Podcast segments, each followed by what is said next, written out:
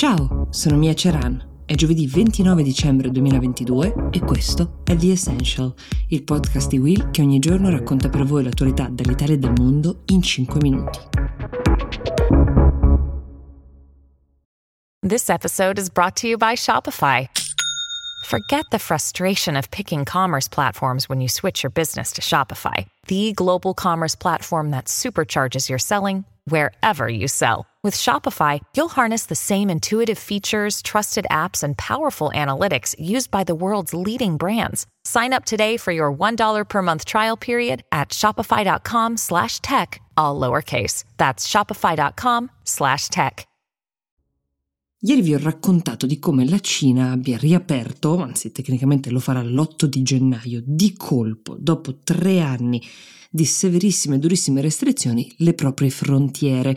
Ha lasciato basiti non solo i propri cittadini, di cui una parte, lo ricordiamo, aveva protestato vivamente contro le restrizioni nelle settimane precedenti, ma soprattutto lasciando anche il resto del mondo in difficoltà in merito alle misure da adottare per proteggersi da un'eventuale ondata di contagi. Questo perché ricordiamo che la Cina sta attraversando una fase di recrudescenza piuttosto acuta del virus. Ieri sera l'Italia si è aggiunta ad un elenco di paesi, tra cui ci sono già l'India, il Giappone Taiwan, che richiederanno a chi viaggia dalla Cina verso il nostro paese intanto un test obbligatorio per Giappone e Taiwan per dimostrare effettivamente di non essere positivi al Covid. Il ministro della Salute, Schillaci, ha specificato che è necessario non solo tenere alta la guardia, ma soprattutto tracciare eventuali nuove varianti del virus per poter proteggere la popolazione italiana. La risposta della Cina a questa,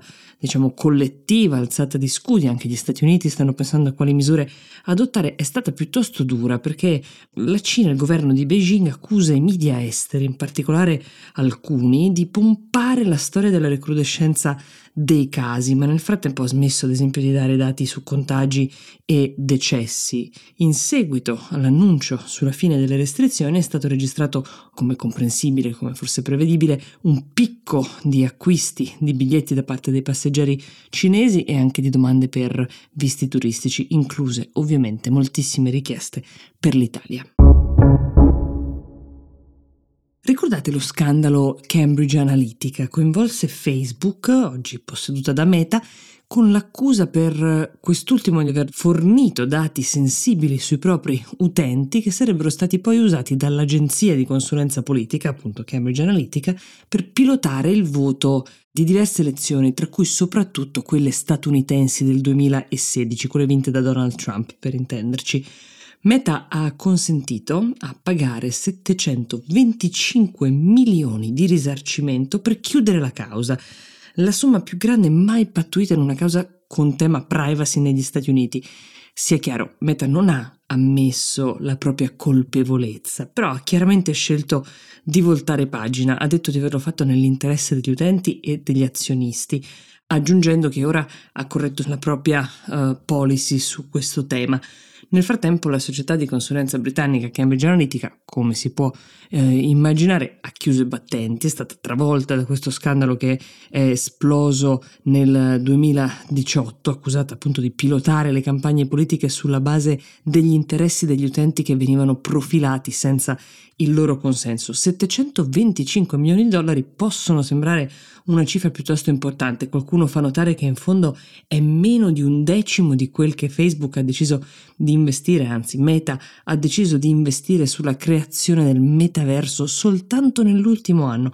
Però nonostante questo, sicuramente questa sentenza potrebbe servire come monito a tutti i social network sul fatto che non si dovrebbe scherzare con i dati dei propri utenti, che sono merce preziosa e devono um, restare nell'ambito degli accordi presi. Ma chi è stato a intentarla questa causa? Si tratta di una class action, quindi i componenti sono uh, gli utenti di Facebook che hanno visto i propri dati rilasciati a terze parti senza consenso. La class action di cui fanno parte potrebbe avere delle dimensioni imponenti, circa 85 milioni di persone stando al documento depositato, cioè tutti gli utenti utenti di Facebook degli Stati Uniti in una forbice di tempo compresa tra il 2007 e il 2022, ma quello che ancora resta da capire è come verrà assegnato e diviso questo maxi risarcimento. La prossima sentenza è attesa per il 2 marzo 2023 e forse lo si capirà in quella occasione.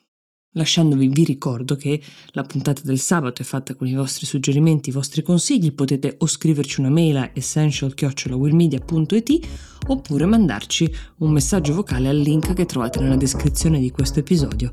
Io vi auguro una buona giornata e vi do appuntamento a domani con The Essential.